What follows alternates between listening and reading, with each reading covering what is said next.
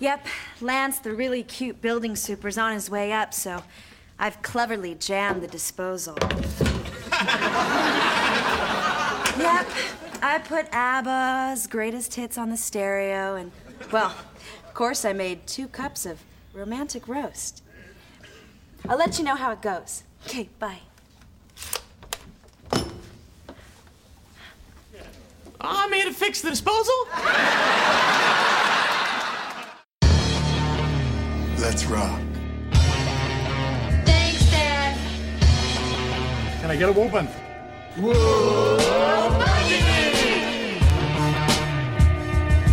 No Man presents, live from the nudie bar, the Married with Children podcast.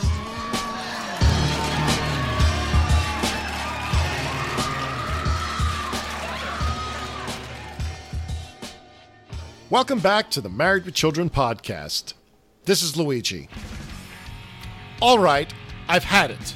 I'm sick of coming onto this podcast, seeing you hold down the couch, watching Oprah, and stuffing your face full of bonbons. Now, either you get your lazy ass in the kitchen and cook me a meal, or get out, Chris. I'm Chris Gunter, and I'm making a top 10 list for Marcy to make herself more attractive to her sex symbol husband. Hi, I'm Carl. You may remember me as Mr. Wildcat on the YouTube channel. I am what Juan Valdez drinks when the missus is out of town. We are reviewing Kiss of the Coffee Woman, Season 10, Episode 24. Original air date May 5th, 1996. Marcy will not let Jefferson back in the house until he finds a job, so he hangs around at the Bundys. Bud gets Kelly a part time job in a romantic roast commercial, and when Kelly's co star fails to perform up to expectations, Bud gets Jefferson the part. Jefferson's character Lance wins him legions of female fans, which upsets Marcy, but also ensures that two more commercials will be made with Kelly and Jefferson. But how will Al react when the script demands that Kelly and Jefferson kiss? Director Sam W. Orender. Writers Todd Newman and Devora Inwood. Special guest stars Harold Sylvester as Griff, Leland Orser as the director, Brian Stewart as Lance, Andrea Natoli Kelly as Linda, Karen Lynn Scott as Dina, Susan Sloan as Becca, Lucky the Dog as Lucky the Dog, and Gita Isak as the stage manager.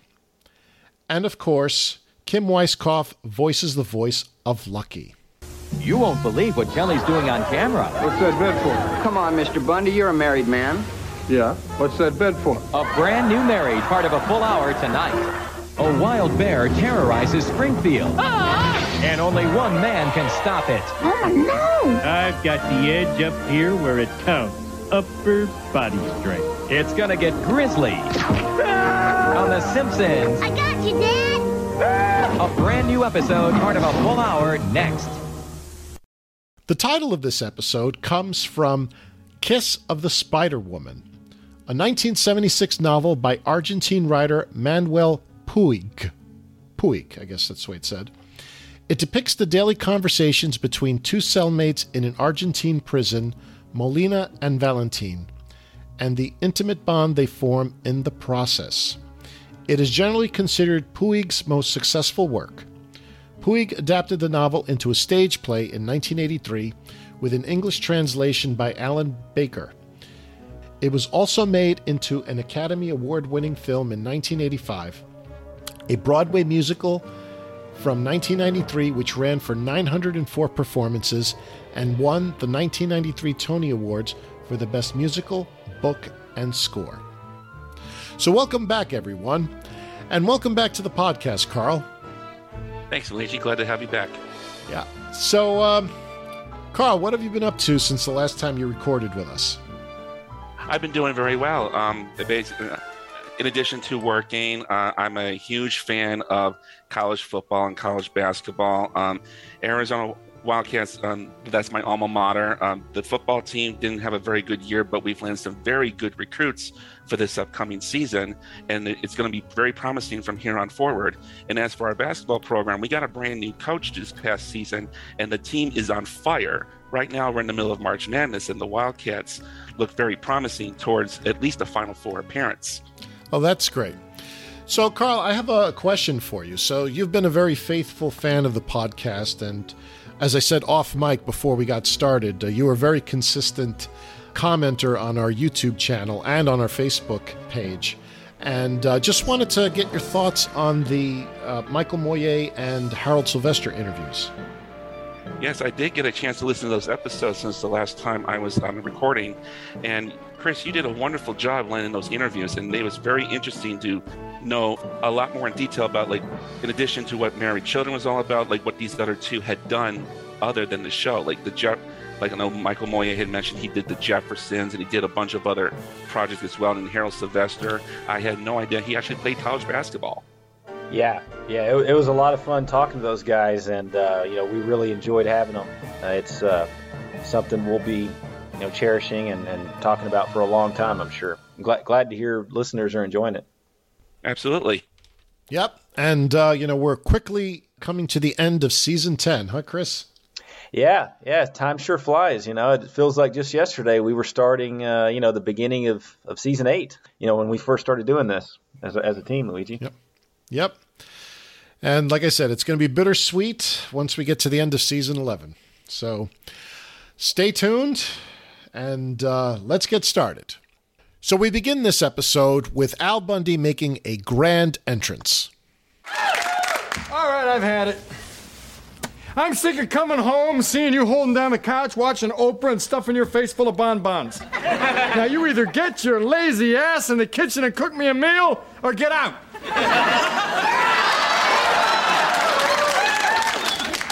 On, Al. Marcy won't let me back in the house until I have a job. If you kick me out too, where will I go? Don't know, don't care. Sure, you working people don't know how tough it is to find a job these days. Don't you guys think it's funny that uh, Jefferson is just a male version of Peg? Yeah. Yeah, absolutely. I mean, I was. I put in my notes here. I was like, Jefferson is like the lowest of the low. I mean, he's like, he's literally just hanging out at, the, at another man's house all day while that guy works, eating bonbons and watching TV. I mean, come on. and this isn't the first time we've seen Jefferson like this. I remember a couple episodes back, Agony in the Extra C, we saw Jefferson on the couch in his own home drinking Marcy's coffee while watching a soap opera. so he's no good. He's no better than Peggy, right. indeed. Now, I mean, how believable is it? Like, you know, I think like the first time I watched this episode, when Al enters, I thought it was Peg, right? But obviously, like, he never spoke to Peg that way. right. I thought it was Peg too, yeah. but never in my life would I expect it to be Jefferson. Yeah. Now, now, one thing is, you know, later on, there's a reference made to Steve, which I believe is the last reference ever on the show to Steve Rhodes. I believe so too. And um, you know, and we can talk about it when we get there. But what I find interesting is, you know, when Steve was over the house, Steve would cook and clean and tutor and do all that stuff. If you remember in The Razor's Edge, you know, that's what Steve did. And Jefferson is the exact opposite. Right. Hi, hon. Ah, what a day. Give me a beer, will you? You know, every broad that came in the store today was complaining their husbands don't pay enough attention to them. You smell good today, Peg. Not tonight, dear. I have a headache. Steve, what the hell are you doing here? I live here. But I want you to know, Al, I am not going to be a bother to you. So if I do anything that gets on your nerves, don't hesitate to tell me. Don't put your feet on the coffee table. I just cleaned that. And don't scrunch up the pillows. I have to sleep there. Oh, and if you're going to watch TV, remember I go to bed at 10:30 sharp. 10:30? But that's when Peggy goes to sleep. That means I'll have to go up there with her. well, I hate to punish Peggy, but I need my sleep. Well, how about this, Steve? Shave that bird's nest and get the hell out. what? What's that smell? It's food, Al. Well, how'd you get the stove to work? Peg said it's been broken for months. Nah, I checked it out. Somebody just cut the cord.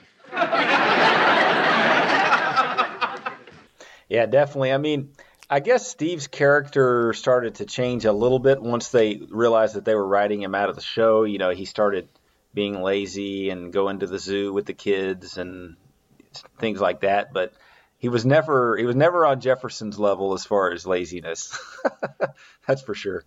Yeah, I noticed that once Steve lost his job at the bank, he he completely went downhill.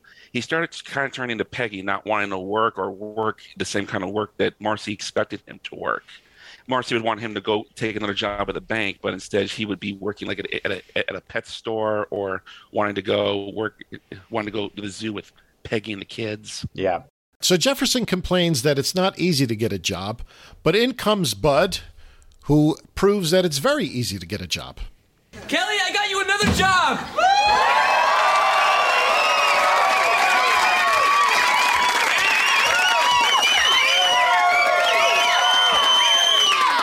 Damn, I'm a good agent.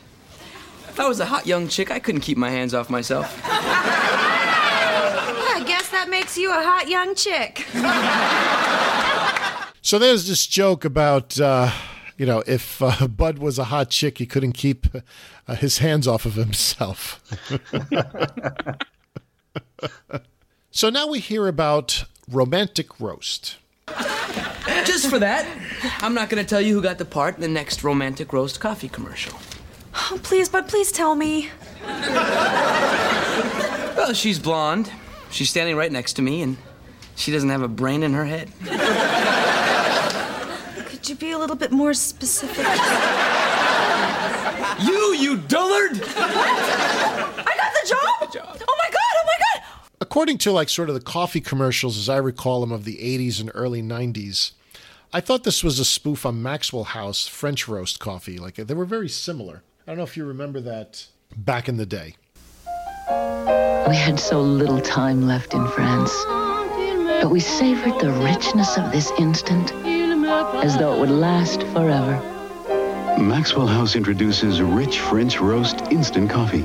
Rich coffee roasted the French way. No instant has ever felt such romance. New Maxwell House Rich French Roast Instant. Regular or decaffeinated. We can't give you France, but we'll give you the flavor. I can totally see that. I mean, it, it, I mean, I'm not a coffee drinker myself, so I don't particularly pay close attention to coffee commercials, but this definitely feels like a, like a gag on coffee, the coffee commercials that I remember from that era. It just, just the, the way they romanticize it, you know? Yeah, I've seen a lot of fantasizing about the coffee commercial stuff. When I uh, was looking up this episode, I realized that it was actually Taster's Choice they were parodizing and not Maxwell House. Hello. I'm sorry to bother you, but I'm having a dinner party and I've run out of coffee. Come in. Thank you. Will Gold Blend be too good for your guests? You saved my life the other night. The dinner party. The coffee. Very successful. How can you ever thank me? I'll try and think of something. Are you always this late? I won't be tomorrow. What's happening tomorrow? I'm inviting you for dinner. And there was also some British coffee commercials as well that they were um, going after as well, which is probably where like the romantic roast comes into play. Yeah, and we have a note from Annabelle. I mean, her opinion is it could have been sort of all of them, like all of the above. Okay. So Kelly makes a reference to Basic Instinct. she sort of cuts herself short. I mean, all I did was read the lines of the audition. I mean, I didn't even have to uncross my. my, my fingers or anything. We've had references to that movie before. Oh yeah, uh, the the the the leg crossing scene that I that I love the best in Married with Children is in the uh, season um, six episode Al Bundy shoe dick where he's sitting at the detective's desk with um, the, Traci Lords. Traci Lords, yeah, and and he goes, "Cross your legs the other way, baby," and she keeps she keeps asking him stuff like, "Sir, you get Mr. Bundy, are you going to take the case?" And he's like, huh? Remember because he was looking at her legs.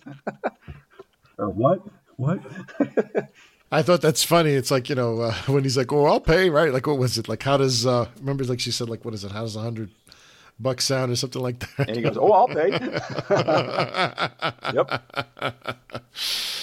Yeah, and this is one of those jokes I love the I love best throughout the entire series. Like random times throughout the show, like you would have like Kelly, you would have Bud, they'd be talking, uh, and then like they would realize like they caught themselves into a dirty joke, and right before they got in the dirty part, right in front of Al and Peggy, they would cut themselves off and try to ease it off because then I know we had this back in like I can't believe it's butter. He uh, Bud tried to talk about like how you he was trying to say something dirty, and right right before he got to the dirty part, he t- changed his wording to getting uh, your money back for dialing the wrong number.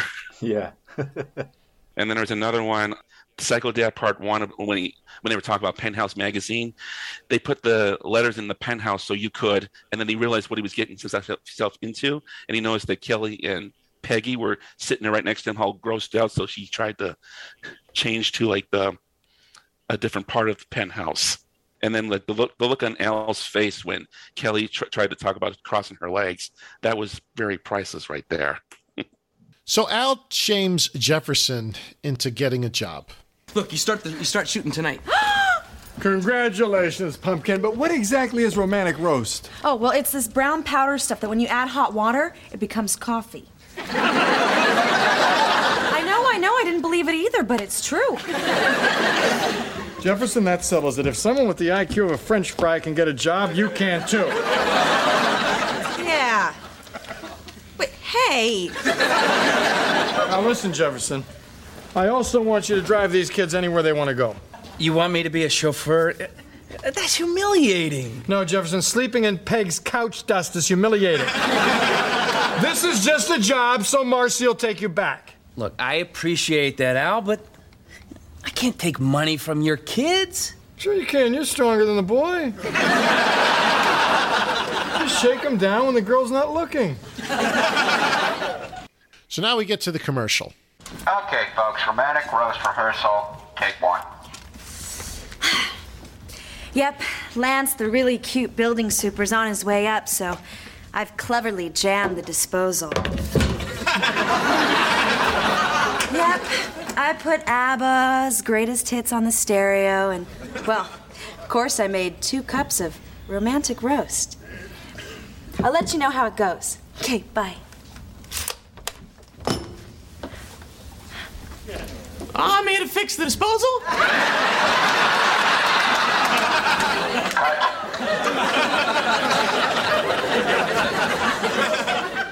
Now, what did you think of Kelly's acting? We talk about character consistency. So, Kelly is usually supposed to be the dummy. But in this episode, she's really not as dumb as she normally is portrayed, particularly when she is acting, when she's acting as an actress, right? Yeah. Yeah, usually, uh, you know, we, we, we talked about this before too. Usually, Kelly and Al, we, we've seen Al in this position before too, where they're purposely acting bad. Their, their characters playing the part of someone who's a bad actor, so they purposely play as a bad actor. Uh, we don't necessarily see that in this episode, at least not as much as in the past. no, not at all. So we have a reference to Lance. So Lance has been a name that's been used a lot on Married with Children for like who's supposed to depict a very sexy male. I mean, off the top of my head, I can't recall exactly the episodes, but I'd say we probably heard it a handful of times, right? Yeah. There's a there's a couple that do come into mind. I think there is. Let's see. One that definitely comes into mind is like season 11, Crimes Against Obesity, which we haven't gotten to yet. And then there's also that episode where where Al Bundy's birthday, the, the episode where uh, Peggy gives Al the, the, exotic photo. He um, she makes a, she makes like a cake or something that she's gonna fantasize with Lance about. And I th- I feel like Lance was also the name of like a soap opera. Like when the Bundys are like watching a soap opera, it was probably Peg. It's like oh oh Lance Lance or something like that, right? That was Jeff. That was Jefferson in the Agony in the Extra C. There you go. You know, it'd be interesting if we could ever get someone like like Stacie Lipp, for example, one of the one of the writers, one of the female writers. It would be interesting if we that'd be a question we could ask her. Was uh, was someone behind the behind the scenes were they married to someone named Lance, or did they, you know, were they dating someone named Lance during the writing of the show? Like, why uh, why so many Lance uh, references throughout the show? And we also have a reference to ABBA. ABBA is a Swedish pop group formed in Stockholm back in 1972 by Agnetha Fältskog, Bjorn Ulvaeus, Benny Andersson, and Annie Frid Lingstad. The group's name is an acronym of the first letters of their first names arranged in a palindrome.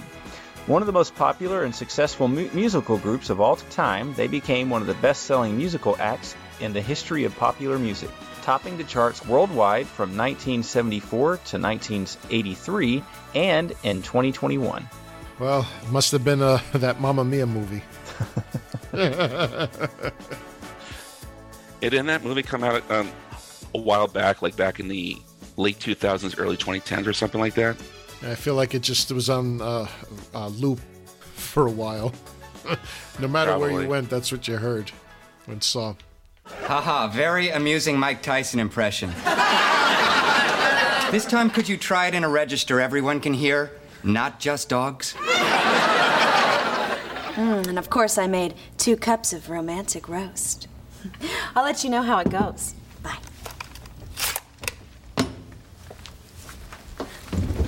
I'm here to fix the disposal.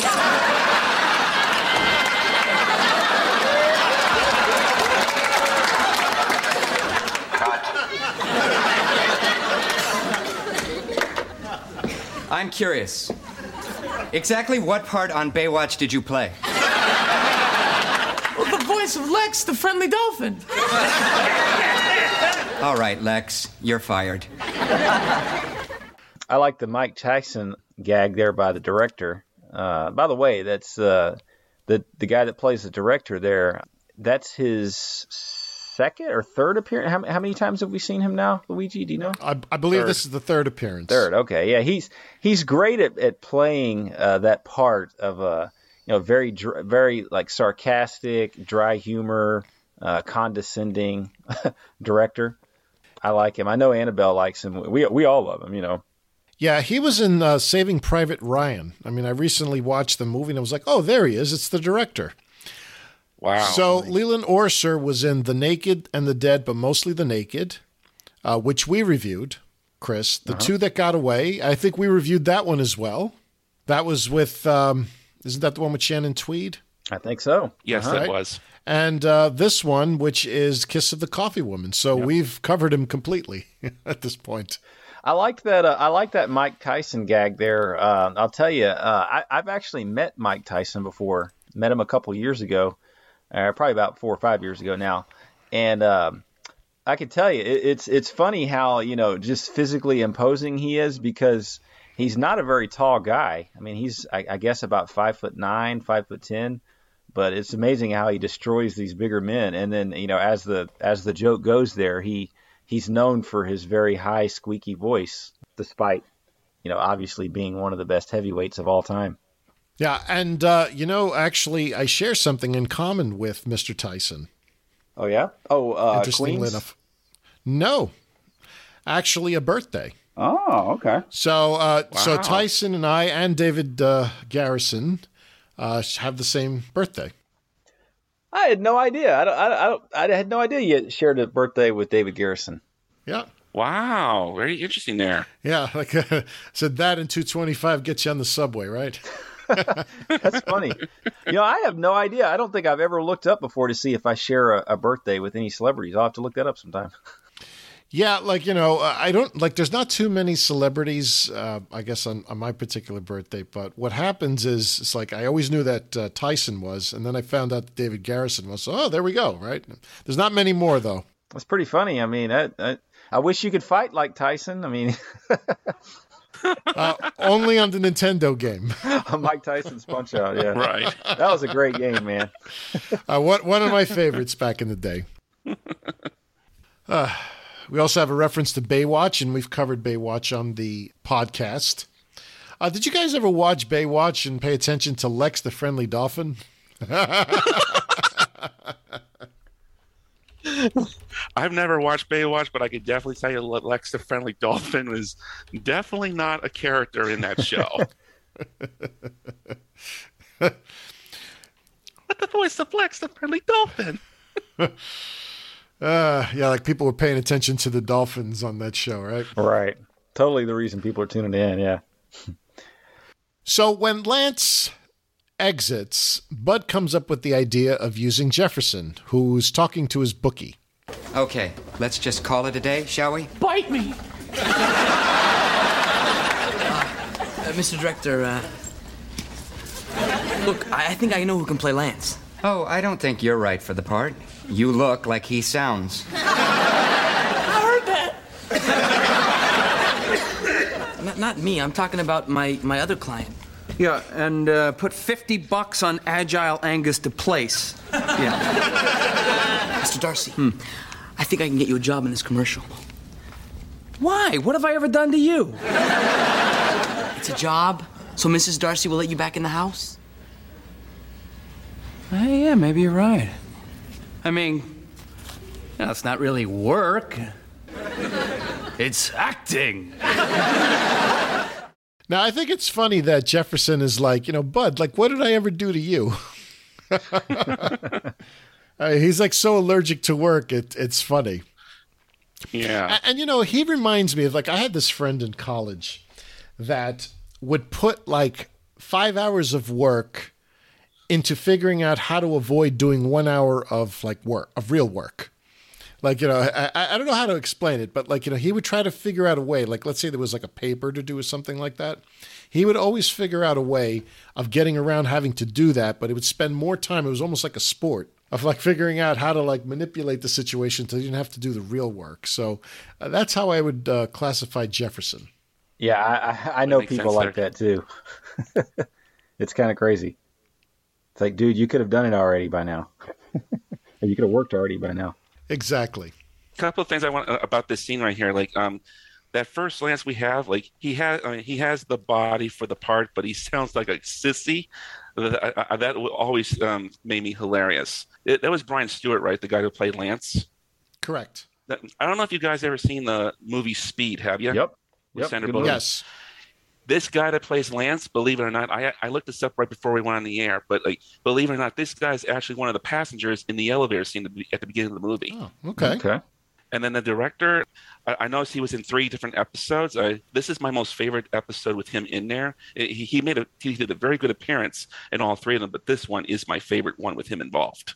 Yeah, he has some really, really good lines in this episode for sure. Absolutely. I haven't seen Speed in year and for years. I mean, may, may need to watch that again soon. And coincidentally, this was that was the first ever R-rated film I ever saw. Because I know uh, when you guys did uh, when, when you guys reviewed Spring Break Mhm. a while back, um, like one of the things that you guys had mentioned, like your favorite, uh, the first R-rated movie you guys had seen. Speed was my actually first R-rated film I saw, and I actually um, we didn't see it in the theaters. We saw it on when it came out on video. Wa- Was that movie rated R? I, I don't remember. It, I mean, it's been forever since I've seen it, but I didn't remember it being that bad as far as. I didn't think it like uh, like I never knew it was rated R until many years later, but like I can really, understand why because like because of all the language that was used in the film. Okay, I guess there's probably a lot of cursing in it. Yeah, it, I mean, it's been years and years since I've seen that. That that's the movie where they're driving the bus and it has a bomb on it, right? And they have to keep it. They have That's to keep right. it above 70 miles an hour or something like that. 50. 50. Okay, yeah. I mean, I, I probably haven't seen that movie in 15 years or more, but it was a good movie from what I remember. Yeah. Mm-hmm. So what uh, Carl's referring to is Spring Break, and that was uh, Steven Tyler and Stefan. I do recall that conversation. So, what was your first R-rated film, Chris? Ah, gee, man. You know, it's like you read my mind. I'm trying to sit here and remember. Ah, gosh, I can't even remember. I mean, I know. I'm all right. I'm, I'm, I'll, I'll tell you some movies that I probably saw way before I should have. Have you ever seen the movie Gremlins? Sure. So that that Yes. movie. So there's a whole story about that movie. Th- that's one of the reasons we have PG-13 because it didn't qualify for an R rating because there was no there was no nudity in it and there was no language to speak of. However, there was a lot of let's say scenes that are really not suitable for children. I mean, there's you know people being attacked by you know by gremlins. There's a scene of Santa Claus being savaged by these by these gremlins. There's you know there's, you remember that scene where Santa's being savaged. I mean. There's a you know a, a girl telling a story about her dad dressed as Santa and going down the chimney and breaking his neck and ruining Christmas. I mean, all types of things that really like frankly kids probably shouldn't be watching. but I saw that movie when I was probably six or seven years old. I mean, it's not rated R, but it probably should be, or at the very least PG 13, but they didn't have a PG 13 at the time. But to answer your question, I can't even remember, man. Uh, Luigi, what, what was your first R rated film? Do you remember? Yeah, you know, when I heard that conversation that they had on that episode, on the spring break episode, I mean, quite frankly, television and movies for me were not really censored by my parents. My parents sort of didn't care, and I would just watch stuff. Uh, and I was looking at lists. I mean, it was definitely, I was very young. I mean, it was probably like at least, maybe I'm going to say six years old. So I went onto the list of films from when I was six, and one of them that popped out that I do remember watching you know, I didn't watch it in the theaters, but I watched it on uh, VHS. It was Revenge of the Nerds with Ted McGinley. but I'd say it's probably one of it, it may not have been the first, but one of the first that I watched unedited. Yeah, so I was I was about six years old. That's one of my all-time favorite movies. about that? You know, I, I know one. I, I don't know if this was the first I watched. I'm, gonna- I'm going to go the route with that you went there, Luigi. I don't know if this was the absolute first one I ever saw, but I know I was. It's one of the first. Uh, Pretty Woman with uh, Julia Roberts and uh, Richard Gere. Uh, that came out when I was six, and I, I remember my parents. Um, renting it. and the first time they watched it, they uh, they made me go to go to sleep because they were watching it, you know. And uh, anyways, we watched it again. We watched it a second time before we turned it back into Blockbuster, and they let me watch. So I would have been about six, maybe seven years old then. I don't know. I don't know if that's something really a, a you know a seven year old should be watching, but that was definitely one of my first R rated films. And Luigi, speaking of Revenge of the Nerds, did you guys know that that film was actually uh, filmed right here in Tucson, Arizona, at the University of Arizona campus? I did not. I did not either. A lot of scenes you that you see in that film, they're actually that dorm that you uh, that was filmed there. Like I actually lived in that dorm for one summer, Cochise Hall, and then that uh, parking lot where they were doing the bicycle race and the drinking, that's actually been removed and is now the optical sciences building. Yeah, that was that that was a great. I mean, that was a lot of fun. Uh, I mean, I haven't watched it in years, but a great great film. I mean, I think, and they really tried to turn that into a franchise at one point. But uh, I mean, I feel like after maybe like Nerds in Paradise, right? I think maybe after like the third, once they got to the third film, it was just ter- terrible. but uh, yeah. Anyway, let's keep moving on. We see now the romantic roast commercial with Kelly and Jefferson. And of course, I made two cups of romantic roast. Okay, I'll let you know how it goes. Bye.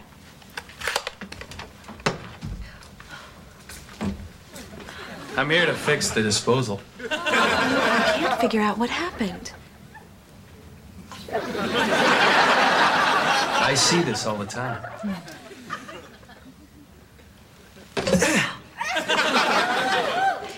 Can I thank you with a cup of coffee?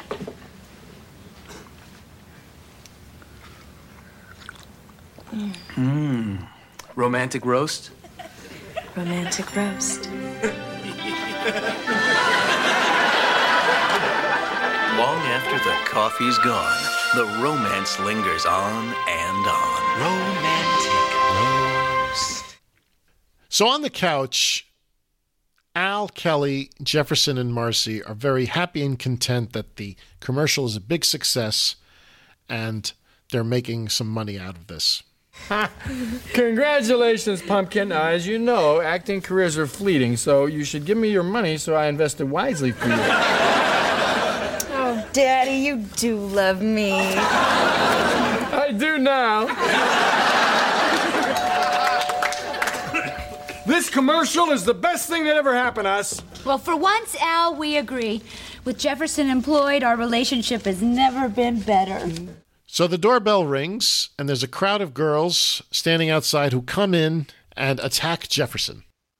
Ah, there he is! It's Lance, Mr. Romantic Roast Coffee Guy! Excuse me, excuse me, but you know, I'm I'm I'm Mrs. Romantic Roast Coffee Guy. Only on TV.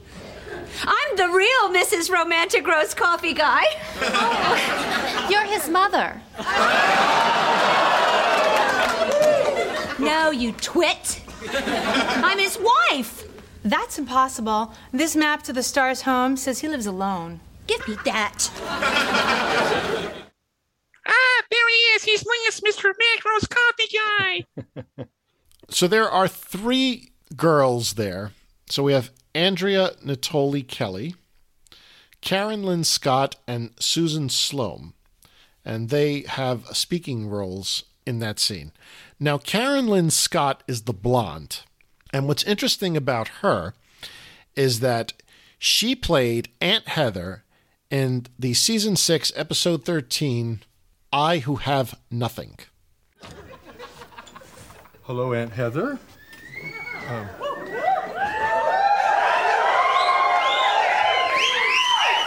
we uh, we missed you at the take. I, I mean, at the wake. we were so sorry to hear of his passing. Yes, your grief was evident as you tried to bite the ring off his finger. I was kissing his hand. I love the man, damn it. Well, keep your memories then and give me back everything you jackals looted. It All belongs to me. Who says? My lawyer. Fork over the watch. Well, he wanted me to have this watch. I, he probably even said so in his will. Hmm. He didn't have a will, so it all goes to me. Give me the watch. Look, you want this watch? You think you can get it? Well, come on and get it. Well, come on, lawyer boy. You want a little piece of this? Don't push it, Bundy. There's laws in this town against stealing, not to mention overflowing a dead man's toilet.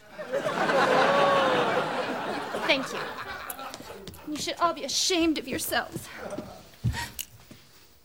All I have left of poor Joe. Come on, babe. The hock shop's closed at six. We'll send the police for the rest of this stuff. We got a plane to catch to Bimini. Toodles. Married with Children loves repeats. That's interesting. I was just looking up. I was trying to remember. Wow. What that uh, that episode? Oh, that's oh, that's the one where he tries to retrieve his uh, his game ball. That's a good episode. That's right. That was with Wendy Jo Sperber. Yeah, yeah, man. That Wendy Jo was the, the the former girlfriend, right? That's right. Yes, they, they they did a great job casting her. She was great in that role. Yeah. It's a shame she died so young. Yeah, sure was. She she would have been someone that'd be fun to talk to. You know. She passed away? Yes. Quite some Oh. time, too. I did not know that. I must have been living in a cave somewhere. Yeah, she was, I believe, like 47 when she died. Yeah, that's that's a shame. Yep, 47. And Wow. uh, she died of breast cancer.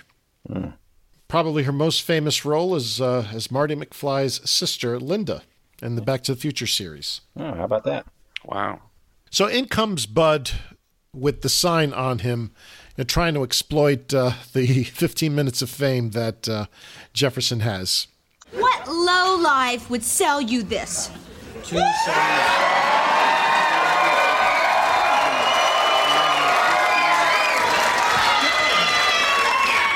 Al, you've got to do something about this ruthless exploitation of our families.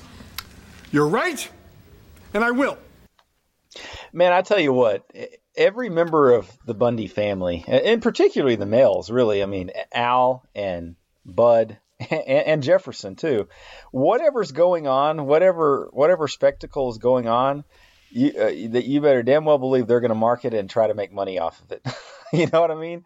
Whether it be something as simple as a a female appliance technician working on the stove or working on the fridge or whatever, they're they're going to either watch it or they're going to try to sell it. And and it's usually Bud. I mean, the thing is, like Bud sort of gets the ball rolling, and then people jump on the bandwagon, like Al and uh, Griff in the next scene. Yeah, yeah, yeah. Bud's an opportunist, man. He sees it before everybody else does. Yeah. So now we cut to the shoe store, where Al and Griff are uh, uh, preparing to exploit uh, Jefferson's 15 minutes of fame. And uh, Jefferson is uh, sitting around to autograph Lance Pumps. There you go. May I present the autographed Lance Pump? Price seventy-nine ninety-five. Price Gary thinks we're selling it for nine ninety-five. Let the purse jacking begin.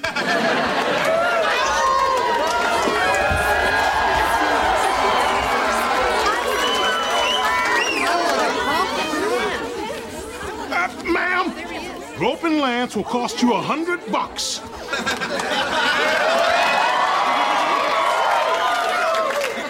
Grope on. They call it a purse jacking.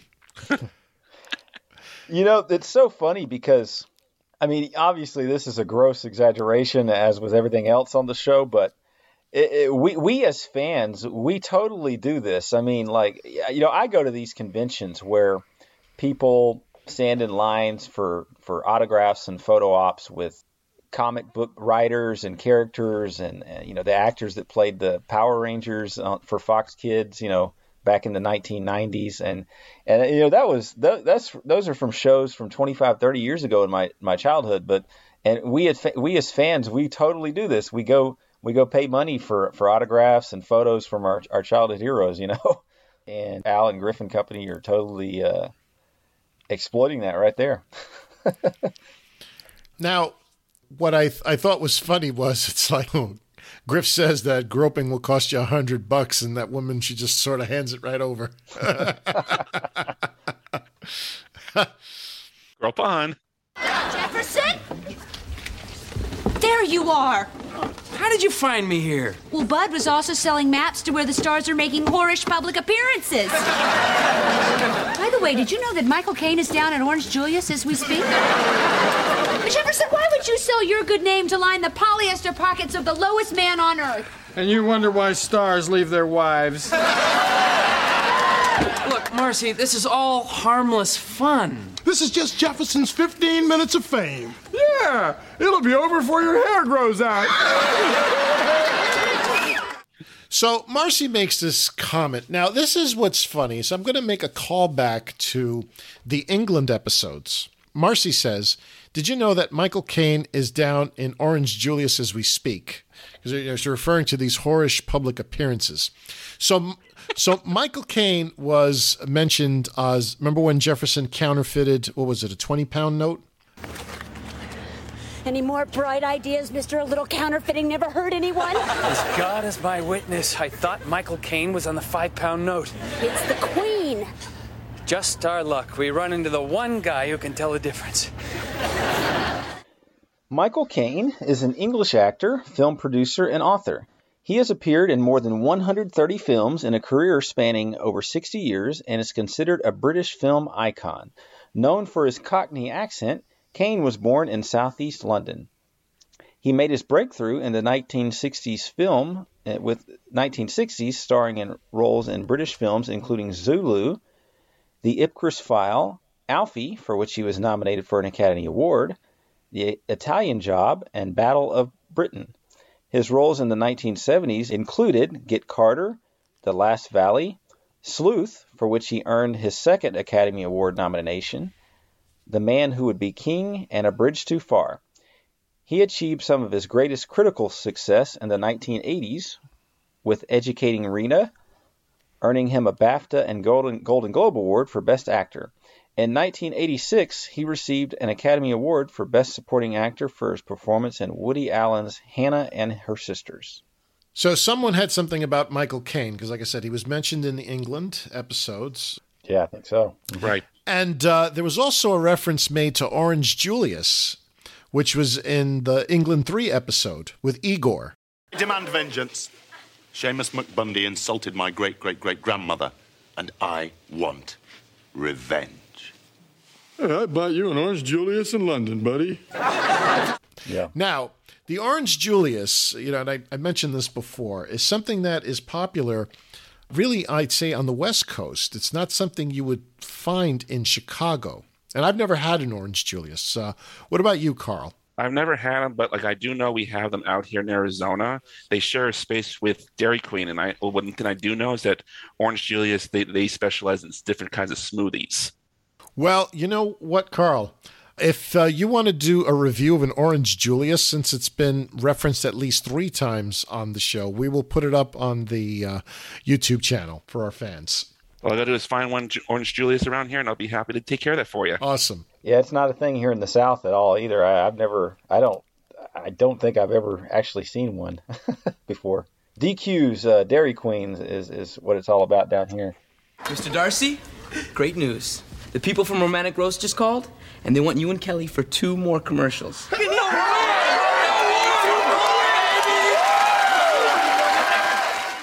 Hey Luigi, so I got to ask, uh, how would you feel? So, because you, so you have kids, your kids are, are still very young, but w- when your kids are adults, how, how would you feel about you know? Let's say your son was 23, 24 years old, like Kelly here.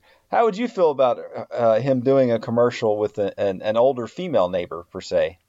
Uh, well, that that's a great question. I have a cousin who's an actress. Uh-huh. Uh, she's done like some off Broadway stuff, and I've seen you know her do her thing. And when you're in that field, right? When you do that type of work, I mean, it's sort of one of the things. It's like you know, if you're playing the part of this romantic part, you are going to kiss. Yeah.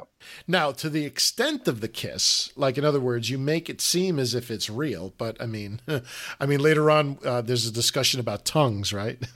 I mean, it's a stage kiss, right? Sure. And it, and and it looks a certain way, so I think that that is it's normal. Like in other words, if you're acting, it's acting, Right. right? But I I think you have to. Uh, I mean, it comes sort of with the territory. It's like saying, you know, you, when you're an actress, many times, like an actress might pose nude or like Yeah. maybe not have certain clothing on, or even a male actor, just because that's what the part calls for. So, Right. you know, you have to. It, it comes with, you know, I say it's always comes with the territory. Right. But not everyone understands that. And, you know, the way I'm going to liken it to for our fans is, you know, if you were in, to encounter Ed O'Neill or Katey Sagal, it's like you have to acknowledge the fact that it's Ed O'Neill and Katey Sagal. They are not Al Bundy and Peggy Bundy. Yeah, exactly. Yeah, yeah. You know, and so you, you make a good point, and some people don't understand that. You know, we we've talked about this before. Understanding the difference between a person and a performer. You know, like I, I I- you- like if I ever were to encounter Ed O'Neill, I would never walk up to him and like put my hand down my pants or something crazy, like or some reference to the show. You know, I'd be I would say, hey, Mister Mister O'Neill. You know, and hopefully he would talk to me. Right. And, you know, I, I think that, uh, you know, people sometimes have this problem. I mean, e even going back, uh, I, I remember there's like uh, these articles I would read about the honeymooners, for example. Uh-huh. So I'm a big fan of the honeymooners. And people were watching the honeymooners in the 1950s and they were sending curtains to the show uh, because they were like, you know, Alice's Kitchen. It's like, well, you know, like they were so poor they couldn't afford curtains, so people were sending curtains, and it's like, well, it's not real. I mean, we're we're trying to show a story to you, right? Yeah. And I think that it's the same thing with when you know someone is performing, whether it's on film or on stage and all that. I mean, they're not the actors. I mean, and we've seen that in all the interviews that we've had over the last uh, few seasons. Oh, absolutely. Yeah. Juliet Tablak is not a free spirit like Amber. Yeah. You know, Harold Sylvester is not a divorced uh, man, you know, with uh, like, you know, very few job prospects. I mean, he's Yeah, absolutely. ver- I mean- very accomplished, uh, you know, academic and athlete and married 52 years. Yeah. You know, yeah, yeah. You know, Harold, uh, he he pointed out himself. He's like he couldn't possibly be any more different than the character that he plays in Married with Children. He's happily married, and his his wife is his rock and everything. You know, and uh, and a lot of actors. I, I guess I can't say all. I can't speak for all, but a lot of actors and actresses are like that. They're way different than than the parts they play, but that that uh, that shows the you know if they're a good performer or not. Right. I mean, you know, the same was of uh, Lisa Picard and Jennifer Lyons. You know, I mean, they're obviously they don't. I mean, they are not like their part. I mean, I think one of the things we always ask is there's always some maybe an element of their personality that's in there, and which is true sometimes. But you know, you have to look at it from that perspective, and you know, and I just hope that uh, like people uh, uh, get that right. Yeah, absolutely. And what are your thoughts on that, Carl? And then also take Christina Applegate, for example. She's been, throughout most of the series, she's been portrayed as a dumb blonde and a slut, when in reality, she's one of the, she uh, was one of the best performing students in our graduating class. Absolutely. Uh, you know, I can understand because there are there are fans, and then there are certain kinds of uh, I'm going to sorry for this term, psychotic fans, right? that that are out there, and it's like they they don't understand the difference between what's real and, and what's fake. And you know, for someone like Christina Applegate, you know, I sort of have some sympathy for her when uh, you know I'm, I'm, sure back in the day and I'm not you know she had stalkers and maybe people who thought that she was her character you know, I mean, we obviously we we analyze these episodes for com- you know for comedy. You know, we talk about them for like two hours just to have something to talk about, right? But um, mm-hmm. you know, I I think we we do a fairly good job of separating the actor or an actress from the from their individual characters, right? Yeah, you know, Luigi, you're talking about you know stalkers and and and like. Uh, uh, female actresses. There was the the guy. You know, sometimes they they turn out to be really dangerous. You know, there was the guy. Uh, I'm, his name's escaping me, but the, the the guy that attempted to assassinate President Ronald Reagan, he was John Hinckley John Jr. Yeah, John Hinckley. He was obsessed with. Is it Jodie Foster? Yeah, he was obsessed with Jodie Foster, and he cooked up this this idea in his head that if he assassinated the president, that would get her attention and that you know she would somehow be interested in him and would fall in love with him or he would have a shot with her which is totally crazy. I mean just I mean, like yeah uh, like what kind of psychotic person would come up with that in their head you know? It's it's pretty crazy. But yeah it, it, there there are instances where it, it turns it goes from being crazy to being psychotic and, and dangerous for for people involved you know? Definitely. All right. So we see another commercial. So we see the second commercial with uh, Kelly and Jefferson. Lance, why don't you finish your romantic roast while it's still hot and steamy? Lila, that's not the only thing that's hot and steamy. Oh, Lance. Oh, Lila. Oh, shoot me. Romantic roast. What Juan Valdez drinks when the missus is out of town. And uh, the tagline is Romantic Roast. What Juan Valdez drinks when the missus is out of town. yeah. There's a mention of Juan Valdez.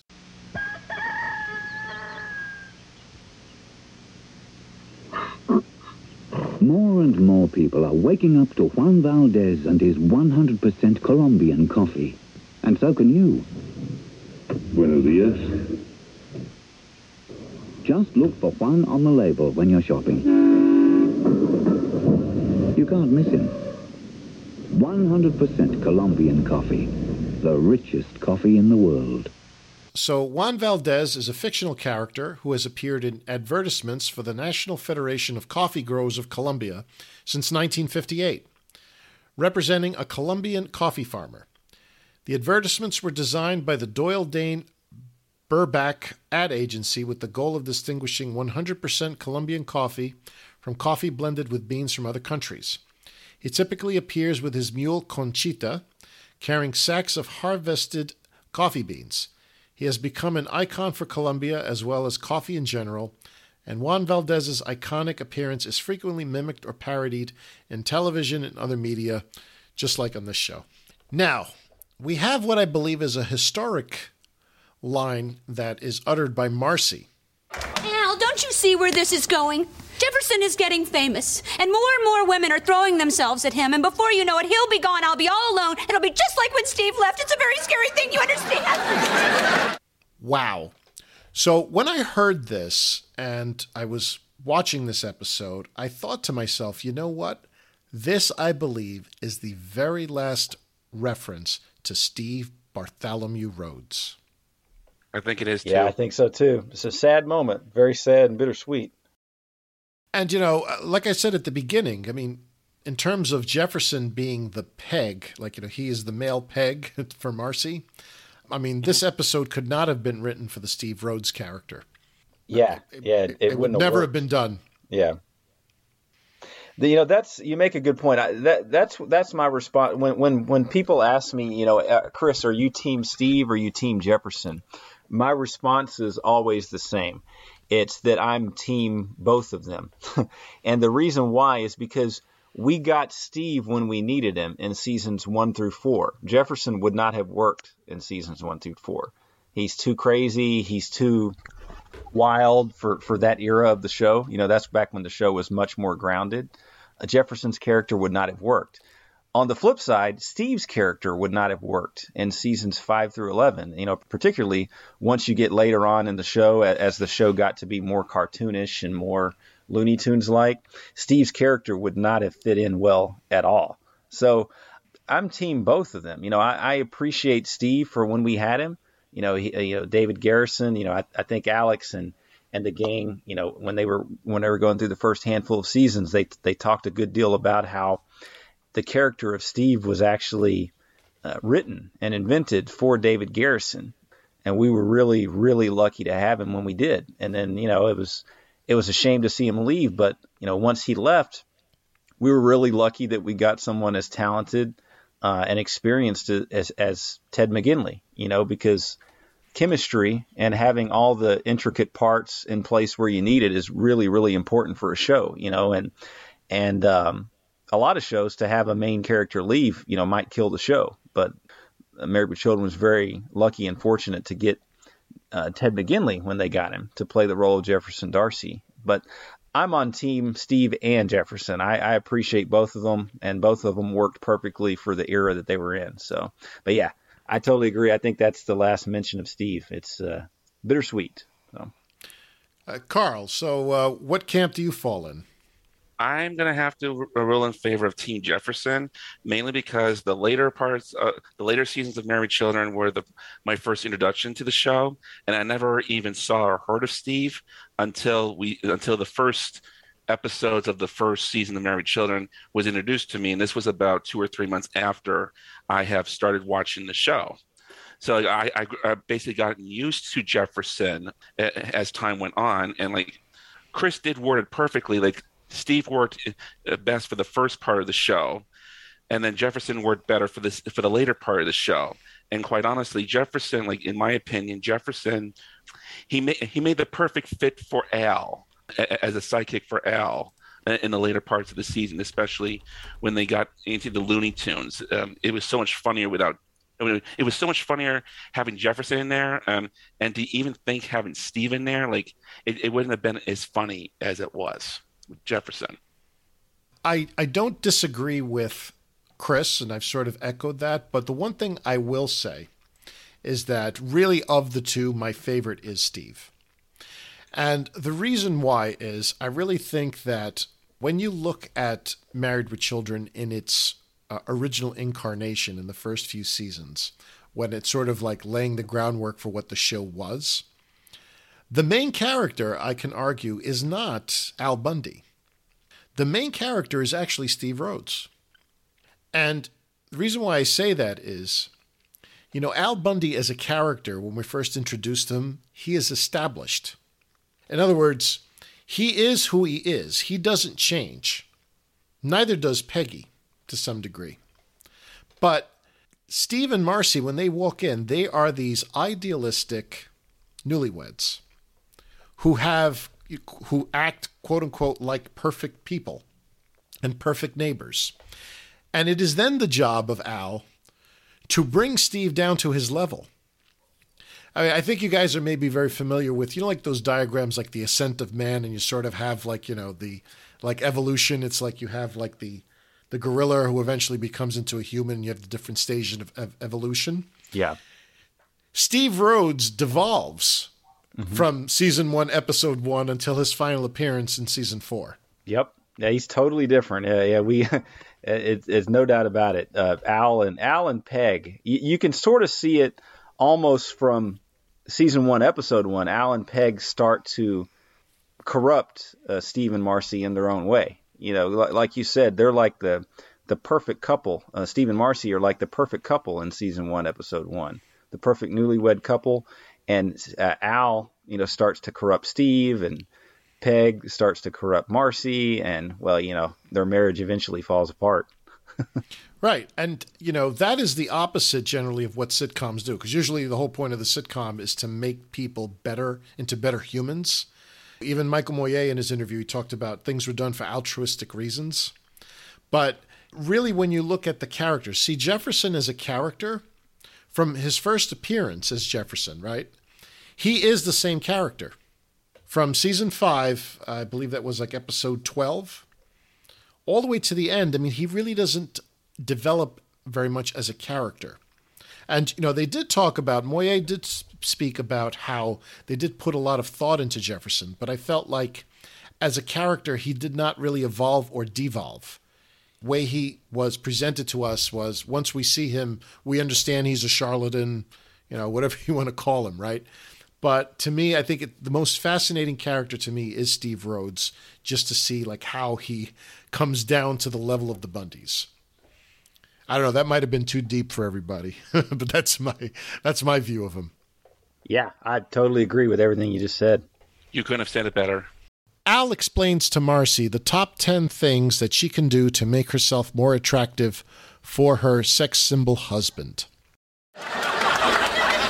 Yes, I do, Marcy. And, and to help you out, I made a top 10 list of things to make you more attractive for your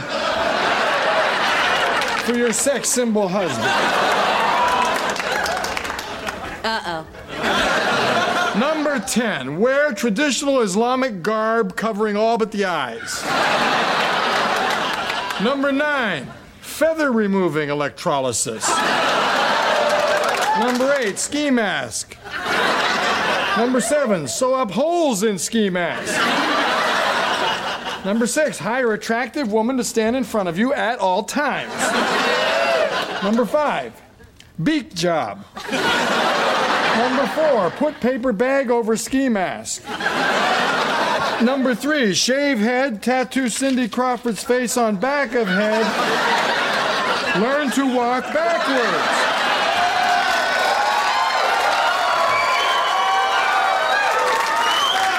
Number two, poke out eyes of every man on earth. Number one, get president to make every day Halloween.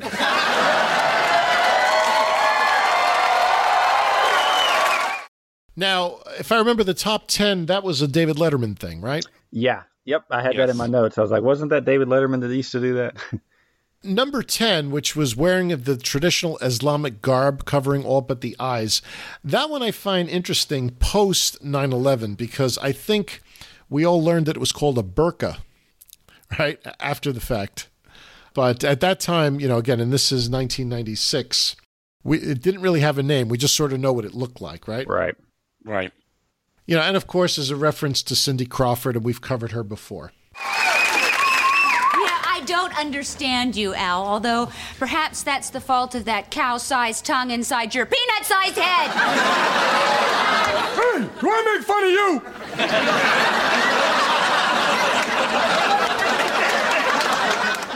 Doesn't it bother you that your daughter and my husband are living a soap opera romance?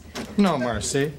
But the difference between me and you, Marcy, outside the fact that my feet aren't a Chinese delicacy,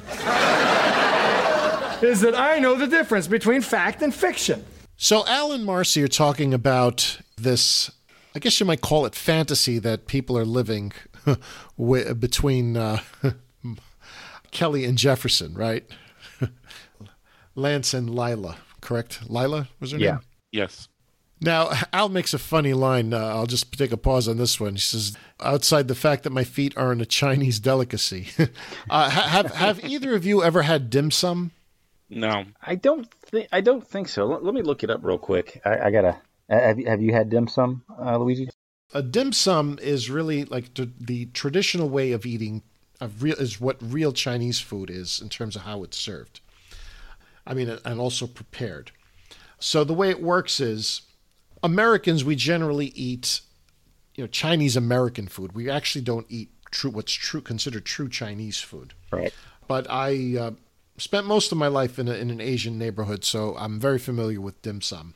And the way it works is usually you go into like a dining room, you sit down, and generally people come out with like tray, like little trays, and what happens is it's like you pick something, maybe like a dumpling, Mm-hmm. and and you eff- effectively are paid by piece. And tr- true Chinese food is actually really not fried. A lot of it is like steamed, a lot of vegetables and stuff. So one of the things that my first time having dim sum, somebody brought out a uh, chicken foot, right, and put it on the plate. So I told us like this is a delicacy. So I'm like, all right. So I take, I you know, I took it and I ate it. And you know, so my friend uh, said to me, "said What'd you think?" I mean, he really wasn't paying attention to what I was doing. I was like, "It was like it's okay, but it's crunchy." And he was like, "No, you're supposed to like suck the the meat off the foot. You're not supposed to eat the bone." I'm like, uh, but I said it was tasty. Yeah, I don't think I've had it. I think when you said dim sum, I was thinking of. Uh, have you ever had hot pot before? Yes. I think I was thinking of hot pot, but yeah, I don't think I've. I mean, I guess there could have been some there, but I don't. I don't think I've eaten dim sum really. So now that you guys mention it, I'm, I'm, I'm looking up dim sum right now as we speak, and uh, one of the things that shows up on here are wontons, and those I've definitely had.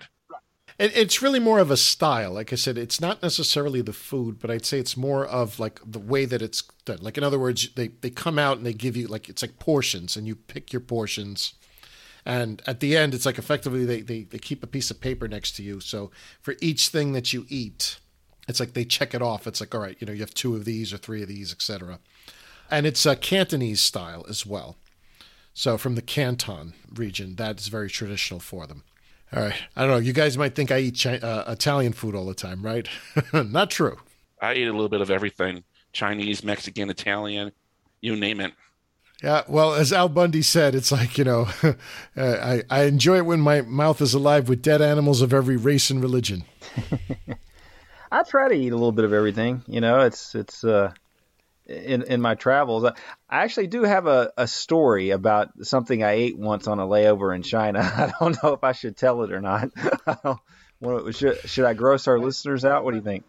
You opened the door, so close it, man. All right. Well, ahead. I- I'll, I'll give you the abbreviated story because I could talk about it for an hour. Ba- basically, we were on our uh, on our way to the Great Wall of China, and I stopped at at, at a um, a mar- uh, basically like a little night market because we left super early in the morning, and um, I, I thought I was buying some bread, sausage, and cheese. Like I was thinking I was going to make a a little sandwich. You know, it's not breakfast of champions, but it's a it's a little sandwich, something to eat.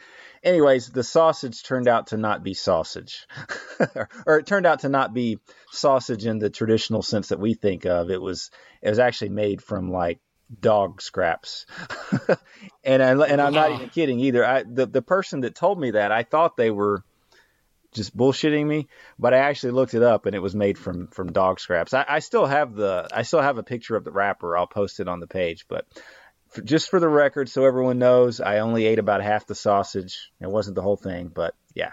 So I usually whenever I'm on layovers in my travels, I try to immerse myself in the culture, food, and, and what have you. But the rest of that trip in Beijing, I stuck to Pizza Hut and McDonald's. I'm telling you, man, I stuck to Pizza Hut and McDonald's the rest of that trip. So, yeah. Uh, Well, you, you know what was the funny thing about that? The part I left off is is whenever I whenever I bought that, the other flight attendants I was with, they were kind of teasing me. They're like, "Dude, Chris, you're going to end up eating a cat or a dog or something." I'm like, ah, "Y'all don't be stereotypical. That's just a stereotype. You know, it's not true." Well, it was true. Uh, You know, I, I never knock what people eat because let me tell you, to survive or whatever the you know, I mean, some people think of them as pets. Yeah. Like you know, other people think of them as food. I mean, look. Yeah. In Europe, it was very common to eat horse. Yeah. Uh, until probably you know somewhat uh, recently. Yeah. But you know, as things have been domesticated and all that, cats, dogs, and all that. I mean, it's it is what it is. Yeah. You know? I mean, heck, you know, e- even to this day, you know, I, I think if it, I, I believe it's Cambodia, if I'm not mistaken, they consider like uh, tarantulas to be like a delicacy. Right. E- Even to this, even to this day. So you know, and and, I- and I think I'm pretty sure, and, and I guess Annabelle and Matt could correct me if I'm wrong, but I, I'm pretty sure in Australia it's not uh, uncommon to eat like um, kangaroos, if I'm not mistaken. I wouldn't be surprised. All right. So Bud comes in and presents us with the dilemma of this episode. Well, I'm glad you feel that way, Dad, because uh, I was a little worried you might have a problem with this next commercial. Why? What's in this commercial? Well, Mr. D'Arcy and Kelly have to, um, they have to kiss. What? I'll kill him first. Dad, it's only a commercial. One that's gonna make us a lot of money. Bud, there are some things more important than money. Kelly's lips are never gonna go where Marcy's lips have been. Yeah. Well, my Jefferson's lips are never gonna go where everyone else's lips have already been. That's right. Hey, what are you hitting at? I'll break it to you later, Al. Right now, let's deal with this situation. Ah, well, what are we worried about? Kelly You'll never go for this. Hey, did you hear the good news? We're gonna kiss on television.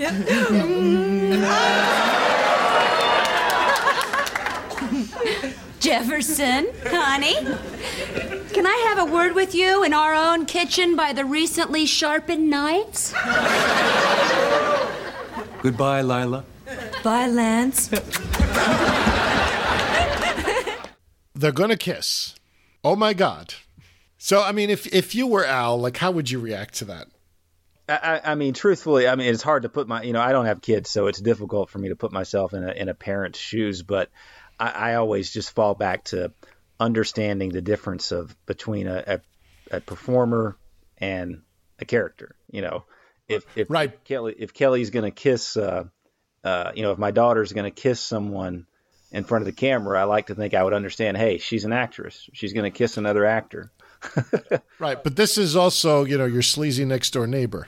That is true. That's a, that's a fair point. That's a fair point. I mean, and and, and, I don't know. It's, it's hard for me to put myself in that shoes because I'm not a parent, but uh, I always try to understand the difference between a performer and a and a character. You know, it's like it's the same with you know lot, nowadays everything is so open as far as on social media and Twitter and stuff. You know, people get upset because their favorite actor or singer has different political views as them or whatnot. You know, I don't care. I mean, there's there's almost nothing that a that a, a actor or singer or sports or, or athlete could do or say politically that would upset me.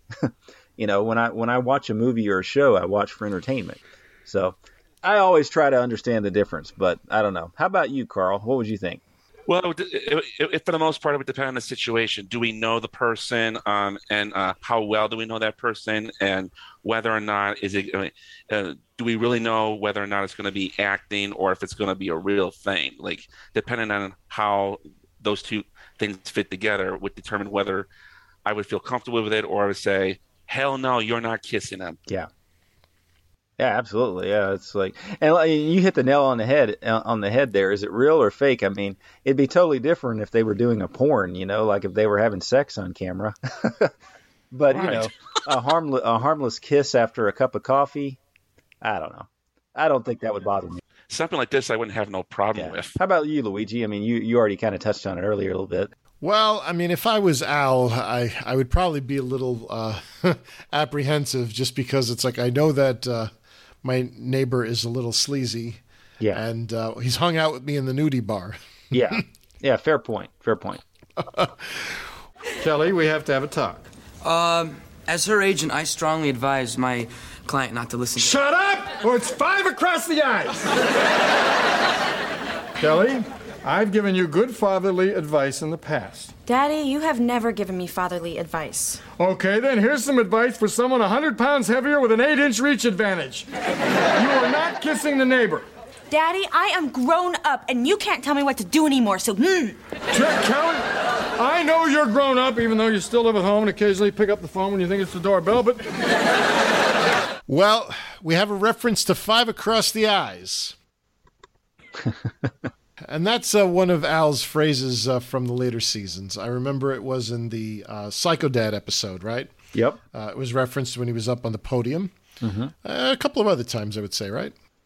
Yeah, it's definitely a, a second half of the show's run saying by Al for sure. Sweetheart, look, why, why do you think I carry your baby picture in my wallet? That's not me, Dad.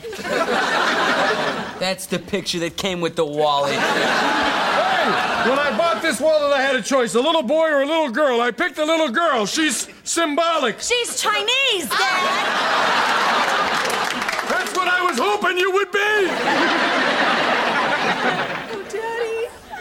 I'm sorry, I'm not Chinese. That's all right now. Al talks about trying to keep Kelly pure. and talks about how you know he keeps uh, her baby picture in his wallet. wow, that was pretty funny. yeah, that, you know that's like a Rodney Dangerfield joke. He has one. It goes like this. Uh, My old man, he didn't like my looks either, but he carried around a picture of the kid who came with the wallet. Yeah, that's pretty funny. You know, I'm just curious. Do, do people? I don't think people still do that anymore. Like I, I think that's that's that might be a reference that uh, you know before before smartphones. You know, you carry around pictures of your wife and children in your wallet. You you might carry around a picture of your girlfriend or your boyfriend, that type of thing. I, I don't. Do people still do that? I don't think so. Do they? no, I, I think probably older people do. Yeah, older people might. Yeah, but you know, by and large, the younger population that uses smartphones on a daily basis. Like, I mean, I hell, I don't know anybody my age that has pictures of their family in their wallets or purse like that. Do you? I remember my dad years ago had a wallet, but again, this is at least more than 20, 25 years ago. Yeah. That was that was just something that was very common. Oh yeah, yeah. You know, and I, would say it is. It's, you're right. It is a time capsule. Yeah, I mean that'd be something like if a if a 15 year old kid were watching this episode and having never seen it before, they they might not even get that reference. but I mean, that was a, just a funny joke. I mean, the the back and forth. It's like, well, she's Chinese, Dad. yeah, yeah, that was pretty funny. Uh, and the fact he says out of frustration, I thought, and I was hoping that you would be like this. I'm sorry, I'm not Chinese, Daddy. Daddy, what is really the problem? Well, because I, I, I want to keep you pure.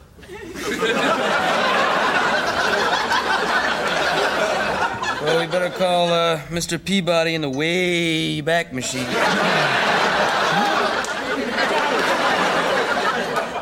So, so we have a reference to Mr. Peabody and the Wayback Machine.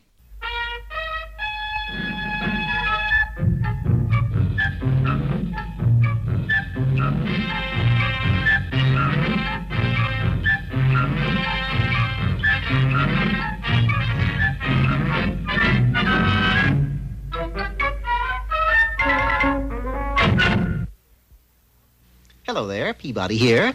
Once again, it is time to take another revealing peek back into history. What famous date shall I set it to today, Mr. Peabody? October 19th, 1781. Got it. And the place? Yorktown, Virginia, where we shall witness that great moment of the American Revolution when Cornwallis surrendered to General Washington. And away we go.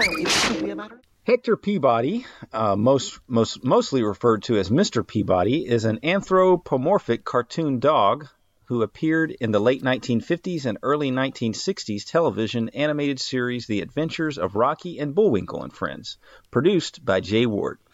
Peabody appeared in the Peabody's Improbable History segments created by Ted Key and voiced by Bill Scott. In 2014, he was featured in a computer computer animated film, Mr. Peabody and Sherman. I saw all of those. Yeah, I remember watching uh, Rocky and Bullwinkle cartoons uh, when I was a kid, and I did see that the 2014 movie as well. Uh, did you guys check that out? No. No. I remember watching, you know, the Adventures of Rocky and Bullwinkle a little early childhood, but that's about it. This commercial is just pretend. I mean, of course I'm going to stay pure until I meet the right man. In the meantime, why don't you come to the set tomorrow and you'll see how innocent it is? And if you don't like what you see, you know what you can do. Beat everybody up? You are my daddy. I, lo- I love it when Al just, you know, just kicks the crap out of everybody. Yep. yeah. I I think my, my favorite parts is just when he like he grabs the boyfriends and just slams them up against the door, right? Yep. And there was that one scene that, like, when they went to the movie theaters, he beats up Kelly's boyfriend in the back. It says, and that's why cable TV will never replace the movie going experience. Mm-hmm. Yeah, that's a legendary scene. That's one of my favorite endings of, of any Married with Children episode. A1. Moving right along, we go back to the set with the director. Actors on the set for the reading. So, what kind of kiss do you think it'll be? There's only one kind. Man faces woman, closes his eyes, imagines he's with someone else, just like sex.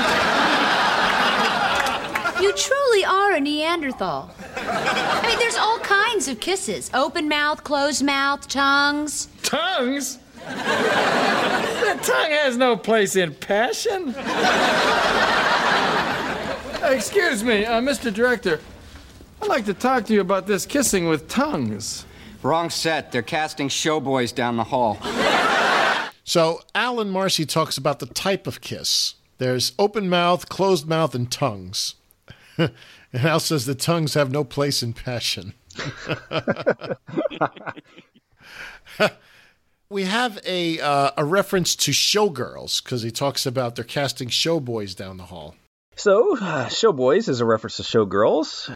Showgirls is a 1995 erotic drama film directed by Paul Verhoeven and written by Joe Eszterhas, starring Elizabeth Berkley, Kyle MacLachlan, and Gina Gershon. It centers on a street smart drifter who ventures to Las Vegas and climbs the seedy hierarchy from stripper to showgirl. Produced on a then sizable budget of around $45 million, significant controversy and hype surrounding the film's amount of sex and nudity preceded its theatrical release. In the United States, the film was rated NC 17 for nudity and erotic sexuality all throughout, some graphic language, and sexual violence. Showgirls was the first and to date only NC 17 rated film to be given wide release in mainstream theaters. Distributor United Artists dispatched several hundred staffers to theaters around North America playing showgirls to ensure that patrons would not sneak into the theater from other films and to make sure filmgoers were over the age of 17. Audience restriction due to the NC 17 rating, coupled with poor reviews, resulted in the film becoming a box office bomb, grossing just $37 million. And I have never seen that movie. How about you guys? I've never seen it, but I did. I, I do remember there was an episode of S- The Simpsons that parodied Showgirls. That's the first time I ever heard of the film, in which um, Marge and Homer they're in the movies and they're in, in this um, dressing rooms. You got all this talent and you're blown, throwing it all away. Screw you! Screw everybody! Okay, girls, tops off. It's showtime. And then in the next scene, you have Homer and Marge in the car. Homer is carrying a teddy bear that has a little pennant flag that says "Showgirls" on it. Yeah, like uh, just as that um, lady in, in, on the screen was about to take off her top, they cut to Homer having a an excitement f- scene on his face, and that was what I got the most a kick out of in that. You know, I'll say like you know the crappy reviews for it sort of signal to me not to watch it. That's I've never watched the film, and I think it's because of the poor reviews that came out about that film. But I did enjoy Elizabeth Berkley and Saved by the Bell, so I don't know. Maybe it's something that should be uh, checked out. You know, and I feel like she really got a lot of flack for that. I mean, I think like she was really panned because of that film. You know, which I don't think is very fair for the actor or actress, right? I mean, they're playing a part, right? And just because the film did bad, it's not necessarily because of the performance. I mean, from what I understand, actually, she did a good performance. It's just that maybe Yeah. they didn't like the storyline or something like that. But that's not the actor or actress's fault. Exactly. Yeah. I never blame a. you know, if a, if a film gets panned, I never bl- necessarily blame the actor. Like, hey, you know, they they took a job, did the best they could with the writing. You know. And, and I've been seeing some of the reactions for this film here, and like even uh, uh, even the uh, some of the actresses um, that starred in it, they admitted that they uh, made a horrible film. For example, there's one that said, "I was absolutely gobsmacked. I said, this is horrible, horrible. It's a very slow, sinking feeling when you're watching the movie, and the first t- and the first scene comes out, you're like, oh, that's a really bad scene." so it's revealed that instead of kissing, Kelly and Jefferson are supposed to engage in some post-coital coffee drinking. No, no! Kelly's my daughter. I want to make sure this kiss is quick and clean. Oh, well, they're not going to kiss anymore. We did some research, and the audience felt that kissing after the third date was too 80s. I'm glad this country's finally come to its senses. So what are you going to have them do?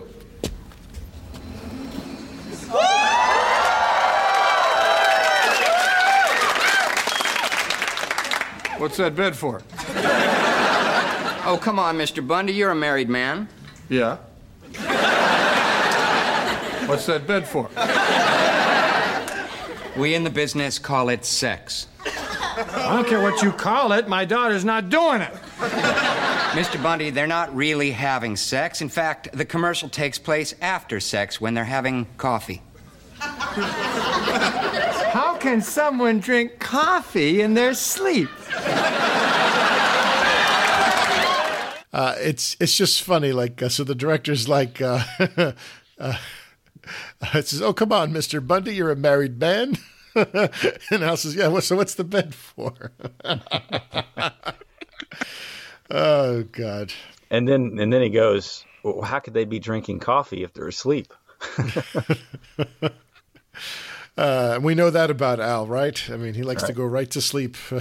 Actually, even sometimes during sex, as, as, as Peg uh, mentioned uh, on uh, on uh, on certain episodes. I'll handle this, Magilla. Uh, so, so Marcy makes uh, a reference to Magilla. We've got a gorilla for sale, Magilla gorilla for sale. Won't you buy him, take him home and try him? Gorilla for sale. See in the window, Magilla gorilla, full of charm and appeal. Handsome, elegant, intelligent, sweet. He's really ideal. Someone, a little gorilla you can call your own. A gorilla who'll be with you when you're all alone. This is the Magilla Gorilla Show, starring me and Mr. Peebles, with Mushmouse and Pumpkin Puss, and Ricochet Rabbit and Droop-a-Long. Gorilla, Magilla gorilla for sale. How much is that gorilla in the window? Take our advice at any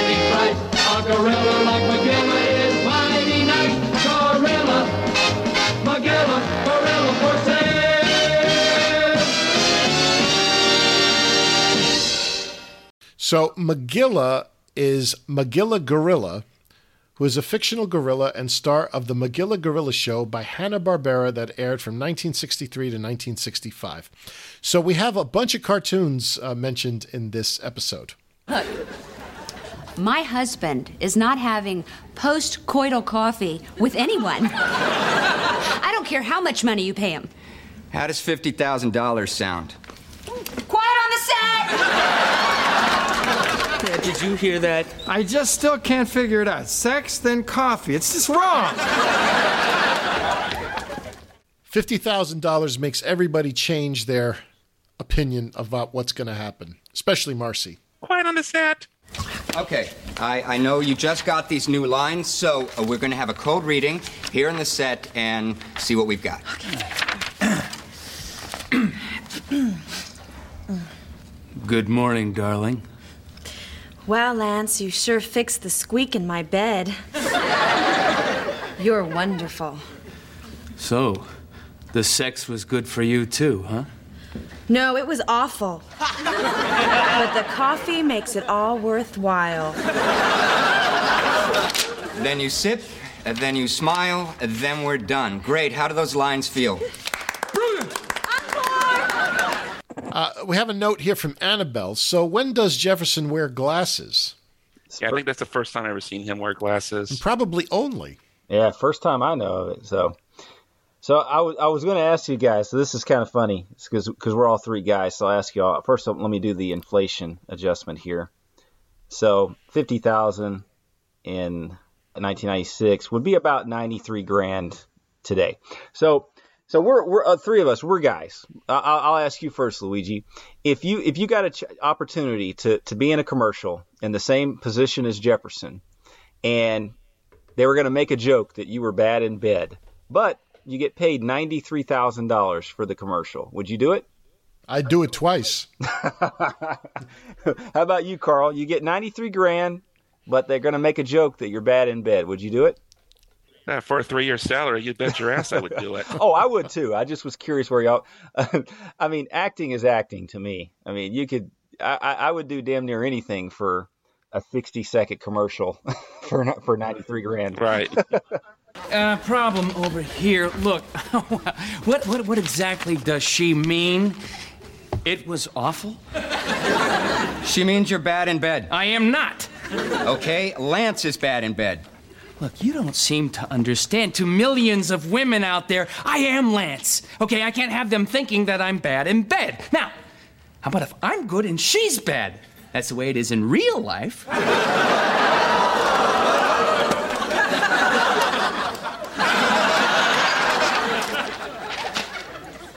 You're gonna have to rewrite this script, pal. Uh, we- We can't do that. See, this commercial is geared towards women, and we all know they can never be satisfied. That's true. Which works for us because if men really were good in bed, women wouldn't need flavored coffee. Oh, look, pal. I'm a real man, and I can't pretend to be anything less.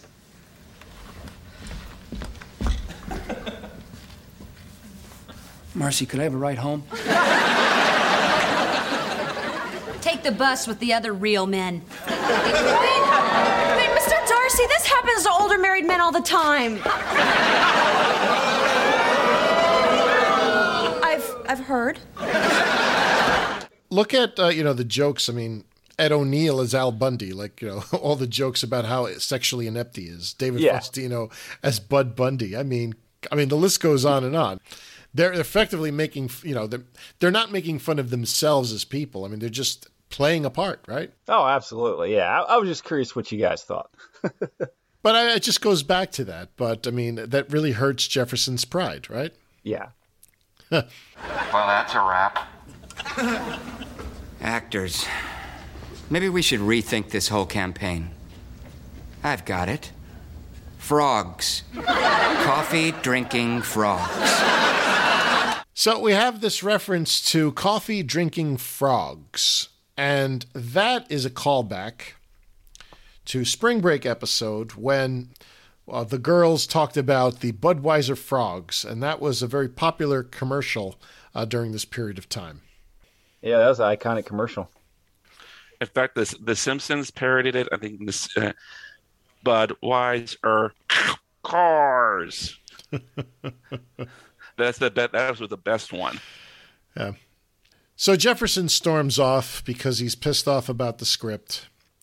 And uh, Alan Marcy sort of uh, look at each other because now they're out 50 grand.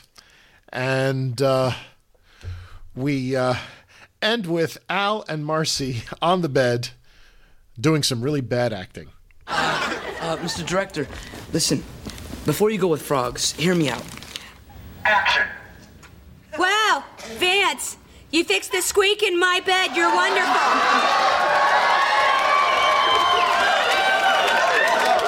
So the sex was what? What's the line? Good for you. So the sex was good for you. No, it was awful, but that's what makes the coffee all worthwhile.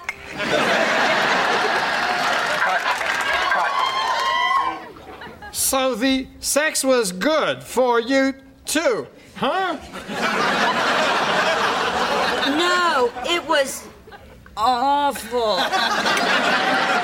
Cut, cut. Thank you. That's enough. I'm going home. Someone get me some frogs and some bourbon. I, I thought that was pretty funny, but just understanding the joke that uh, you know the two of those hate each other, and uh, you know, uh, for what it's worth, we we found out in retrospect that uh, there was some, um, some a, a fair amount of behind the scenes uh, dislike between uh, Ed O'Neill and uh, Amanda Bearse, or you know, or maybe they didn't necessarily dislike each other, but they certainly had. Uh, personalities that conflicted with each other, I guess is maybe the best way to say it. So that's uh, pretty funny looking back and reflecting. What do you guys think?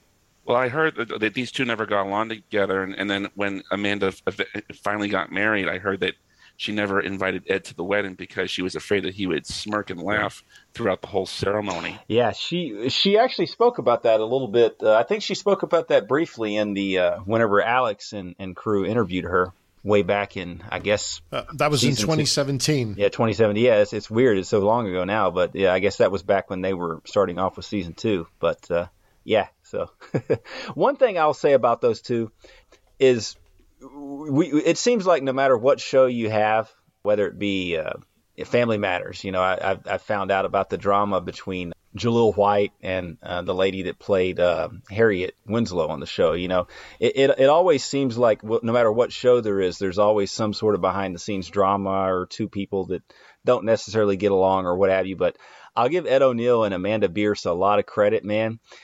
They're both professionals and they never let it get in the way. At, le- at least uh, from what we see on the camera, you know, I would if, if if the two of them hadn't have spoke about it in recent years in interviews, I would have never known. I mean, how about you, Luigi? I've seen them in interviews. Mm-hmm. But I mean, I've seen, had- I've, I've seen, inter- I, I, I've seen interviews, but the thing is, you didn't get into the specifics. And Amanda Bearse, when she was on the on the podcast, she got into more specifics than I think I'd ever heard on the interviews. Yeah, but I mean, had they not spoken about that in interviews, you would never know that. I mean, they they're they're both professionals and and they they turn it on when the camera comes on. You know. Yep. One of the things that's interesting about this episode, just before we get to the reviews, is that when we get to the end credits, we have it's almost like uh, some additional footage once they play the credits that comes with Al and Marcy sort of finishing off that commercial, which is something we've never really seen much of in Married with Children. Right. I mean, you get to the end and then you get credits and you're done. Yeah. So, the sex was good for you too. No, it was awful. But that's what makes the coffee all worthwhile. Hey, how was that? Great. Let's try it again, Al. So the sex was good for you too. No, it was awful, but that's what makes the coffee all worthwhile. Well, that was good for me. Was that good for you, Al? I mean, did, uh, did you guys notice that? Yeah. This is one of the, only a few episodes w- in which we um, actually see um, more of the episode progressing as we go into the credits. Right. The, the, the, I can I can think of a couple of uh, instances. That one of the one that comes to mind right away is the courtroom scene at the end where Kelly's sitting there and she goes, "Where is my damn cheeseburger?" Remember that one? that was that was an after the credits thing. Uh, you know, after the credits scene. Uh, I- I feel like we may have seen it one or two other times, but yeah, it's very rare, no doubt about that. There was another one a few weeks back in Calendar Girl in which Bud is sitting there staring at a at a staticky t- television. Oh yeah. And then there was an and then a few years back there was uh, when the when the bunnies were in the movie theater, the bunnies are sitting there as the credits are rolling by and they said, "Oh, here comes the Columbia logo." Boo! That's right. And, you know, in season 11, we're going to have a completely new format in terms of how the episodes are presented. And that'll be coming up uh, in a few weeks, believe it or not. We're already there. No, ma'am, we'll be right back to wrap up this week's review. Be sure to join their Facebook group page for all the podcast news and updates. Be sure to subscribe to them on the Apple Podcast app and please leave a review telling them what you think of the show. To subscribe to their YouTube channel, just go to channels and search up Married with Children podcast. Join their Patreon and support your favorite podcast with a small monthly donation. You can email them at marriedwchildrenpodcast at gmail.com. Thanks for checking out this review. So, Chris, how many cups of romantic roast coffee are you going to drink uh, in review of this episode? Well, I do like this episode. I enjoy it. I, you know, we, uh, we we talked. You know, we've we've spoke about some of the struggles that the show has had in season ten with the absence of Katey Sagal, and also the absence of Amanda Bearse in some of them because she's in the director spot. Uh, well, she's not directing this episode, so that so that's good. So we so we have Marcy in the episode, and she's active and involved. Of course, we don't have Katey Sagal because she's still out on maternity leave. But I do enjoy this episode. I think it was a good idea. The screenplay is good. the The writing is is fairly good for for this era of the show. I enjoyed the the, the main plot of it. Uh, you know, the, the main the main issue that take pla- takes place is, is are Al and, and Marcy going to go for uh, Jefferson and Kelly doing these commercials? You know, is it, are they going to do it? And there there wasn't much of a B plot really. I mean, what was the B plot exactly? I don't think there was any. There, there, there really wasn't much. No. Yeah, there wasn't much of a B, B plot. I guess the B plot would be the the exploitation by Bud and, and Griff and Al there at the shoe store, but there's not much of one, put it that way. But I do enjoy this episode. I found it to be funny. I don't think it's a Hall of Fame episode or, you know, I, I don't love it or anything like that. It's not a masterpiece, but I do enjoy it. And I'm going to give it three and a half, what is it, coffee cups out of five? Is that right? Uh, cups of romantic roast coffee. Right. I'm gonna give it. I'm gonna give it three and a half cups of romantic cups of coffee out of five. I feel like it's uh, for for this era of the show. I feel like it's pretty good. So I'm gonna go with three and a half. Okay. So, Carl, how many cups of romantic roast coffee will you be drinking in review of this episode? Well, thank you guys for having me on this episode, first of all. And this, along with Torch Song Duet, are my two favorite episodes during the later part of season 10. And in this particular one, they did a really good job um, executing without Katey Sagal there. And there, there's a couple of things I've noticed in this episode. Like they're very rare, um, and I and I and I give very good credit for them doing it. The first is I think it's one of the one of the only times, if not the only time, which we see Kelly and Jefferson working together in the same episode. And then it's also one of a handful of times in which we also see Al and Marcy in some way actually getting along with each other. Because I remember a few other times we've actually seen Al and Marcy getting along. I think it was that episode back in season four at, at, the zoo, in which Al and Marcy are sitting in, in, in the bar talking. In this particular episode, they're getting along with the fact of trying to talk Kelly and Jefferson out of doing the coffee commercial. And see, we also have it's also one of two um, times in the show in which we also see Al and Marcy um, in bed together, except this time they're acting in a coffee commercial. Their acting is not as good as as Jefferson and Kelly's, but they did try to pull their best to um, execute their commercial, and I think that was uh, basically Bud's desperate move of trying to keep this commercial in his hands. Overall, I like this episode.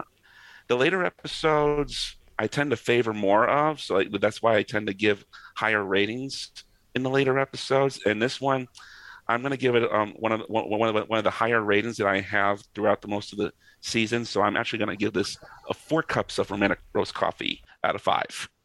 Thank you, Carl.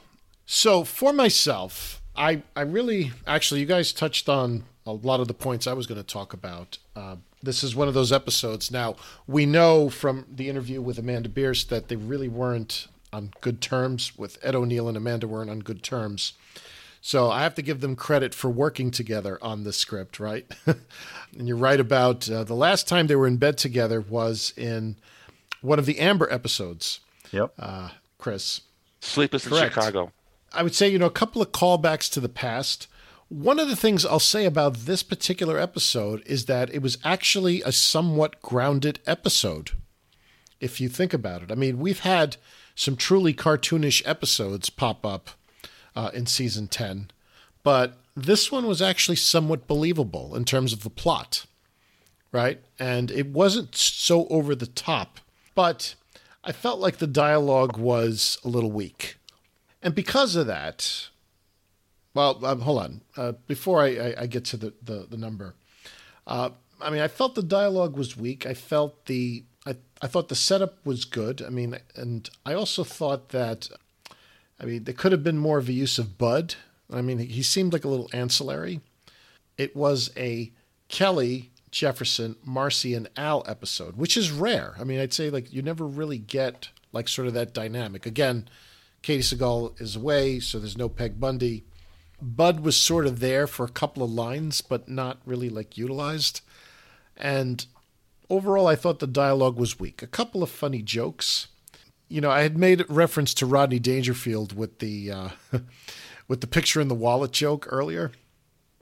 To me, one of the things that makes Married with Children funny is the setup joke, setup joke, setup joke type of formula, right? Where it's like you're you're laughing about the joke that was just they just talked about like three lines ago, and now all of a sudden you're just recovering from that, and all of a sudden now you have something else thrown at you.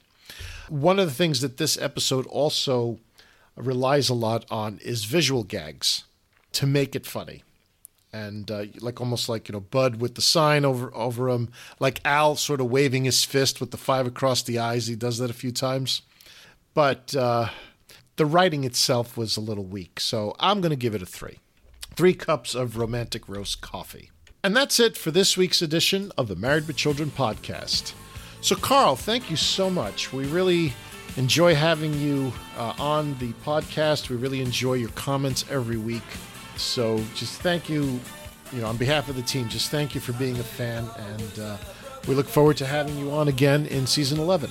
Thanks for having me back, Luigi. I look forward. Hopefully, I get to be back on another episode or two before the show comes to an official end. Yeah, man. Thanks for joining us, Mr. Wildcat. We, we it's our pleasure. Thank you, Chris. Next week on the Married with Children podcast, Chris and I will be reviewing Torch Song Duet, along with another special guest co host who many of you may know from YouTube. And we won't reveal that till next week. There's a radio contest open to all, except Al, where the winner will get to carry the Olympic torch through the city. Griff wins it and becomes a local hero, and Al is green with jealousy. So thanks again, and tune in again next week.